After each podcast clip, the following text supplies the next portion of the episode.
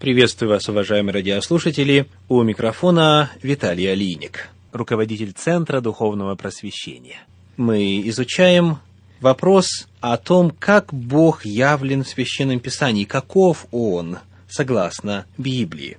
И сегодня надеемся завершить исследование вопроса о том, есть ли внешний вид у Бога, является ли Он личностью, которая обладает внешней формой.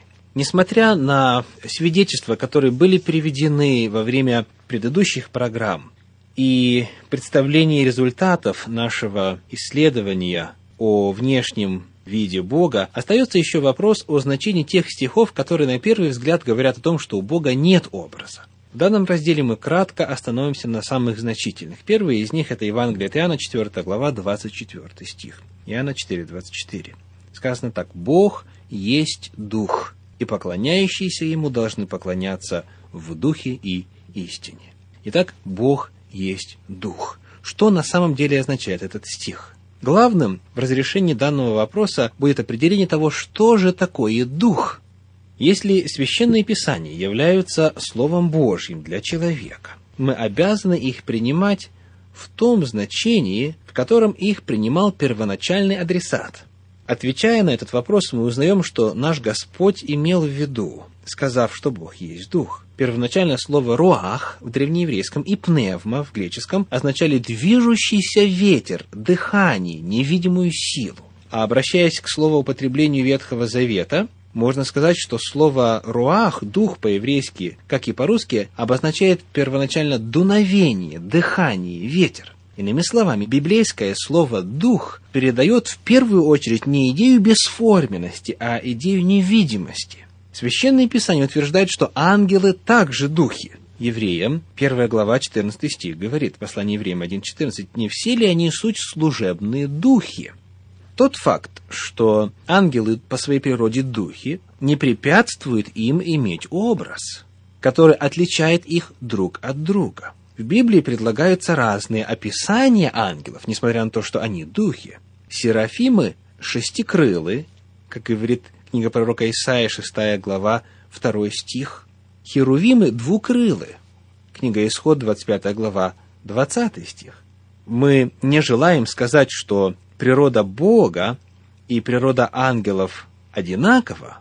Речь лишь идет о том, что у Духа есть образ – что если Бог есть Дух, это не означает автоматически, что у Бога нет образа, поскольку ангелы тоже духи, но у них есть образ. Итак, Евангелие Иоанна, 4 глава, 24 стих, говорит лишь о том, что подобно ветру, ангелы и Бог невидимы для грешного человеческого существа. Но это не доказывает, что у них нет образа. Еще одно место, которое на первый взгляд не вписывается в истину о том, что Бог видим в том смысле, что у него есть внешняя форма, это первое послание Тимофею, 6 глава, 16 стих. 1 Тимофею 6, 16. «Единый, имеющий бессмертие, который обитает в неприступном свете, которого никто из человеков не видел и видеть не может, ему честь и держава вечная. Аминь». Здесь главным вопросом будет вопрос о том, возможно ли человеку увидеть Бога и почему. Перед нами утверждение о том, что никто из людей его не видел и видеть не может. Однако есть огромное количество свидетельств в Ветхом и Новом Завете, как люди видели Бога. Как же совместить эти два высказывания? Следует отметить, что данный отрывок, данный стих ничего не говорит об отсутствии образа у Бога.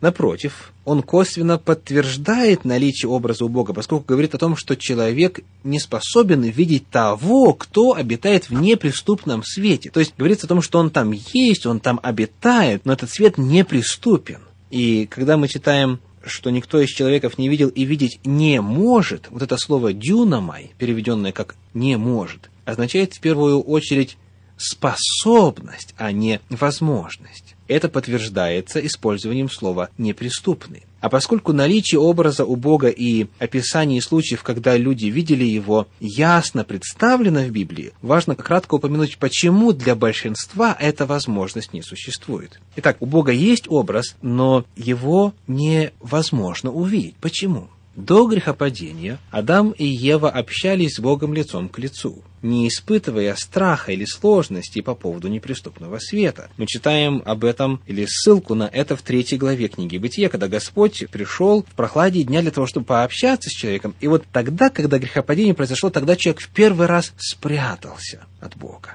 Страх созерцания Бога появился тогда, когда грех разделил Бога и творение. Книга Бытие, 3 глава, 8 стих говорит так, Бытие 3.8. «И услышали голос Господа Бога, ходящего в раю во время прохлады дня, и скрылся Адам и жена его от лица Господа Бога между деревьями рая».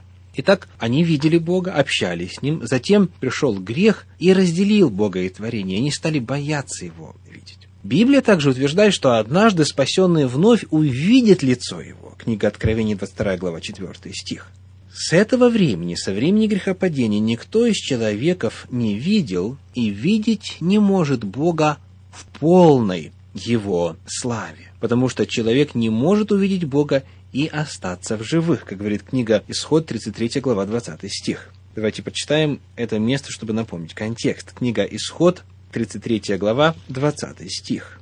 «И потом сказал, «Лица моего не можно тебе увидеть, потому что человек не может увидеть меня и остаться в живых». И дальше мы читаем, «И сказал Господь, вот место у меня, стань на этой скале, когда же будет проходить слава моя, я поставлю тебя в расселении скалы и покрою тебя рукою моею, доколе не пройду. И когда сниму руку мою, ты увидишь меня сзади, а лицо мое не будет видимо». То есть мы узнаем, что Бог не может полноту своей славы открывать, как Моисей просил, покажи славу твою. Но часть своей славы Бог может открывать, поскольку Бог все-таки явил себя Моисею, как и иным пророкам. И Моисей остался в живых, это должно означать, что человек в грешном состоянии или в греховном состоянии способен увидеть только часть Божьей славы. И в том месте, где Библия утверждает, что Моисей разговаривает с Богом лицом к лицу, это также должно означать, что Бог не являет всего себя, всю свою славу, когда Моисей общался с ним лицом к лицу. Однако, когда Христос, как говорит Библия, грядет с облаками небесными в полной своей славе, все грешники воскликнут горам и камням, «Падите на нас и сокройте нас от лица сидящего на престоле», как говорит книга Откровения 6 глава 16 стих.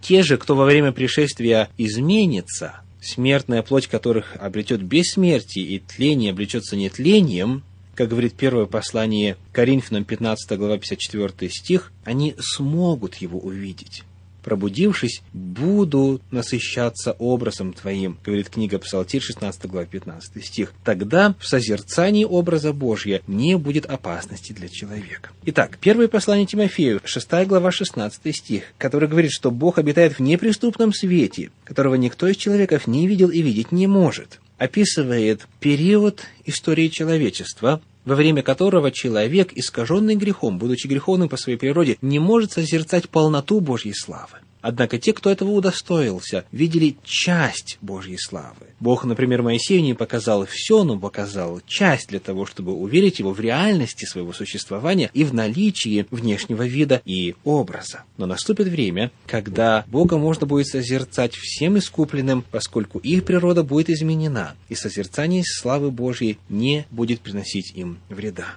Итак, проведя исследование, мы обнаружили следующее. Священное Писание описывает образ Божий, явленный пророком. Историческое отношение к этому описанию под влиянием греческой философии, однако, проявилось в основном в отрицании его буквального смысла и сводится к двум объяснениям, что это якобы аллегория и это просто антропоморфизм, что, как мы выяснили, неверно.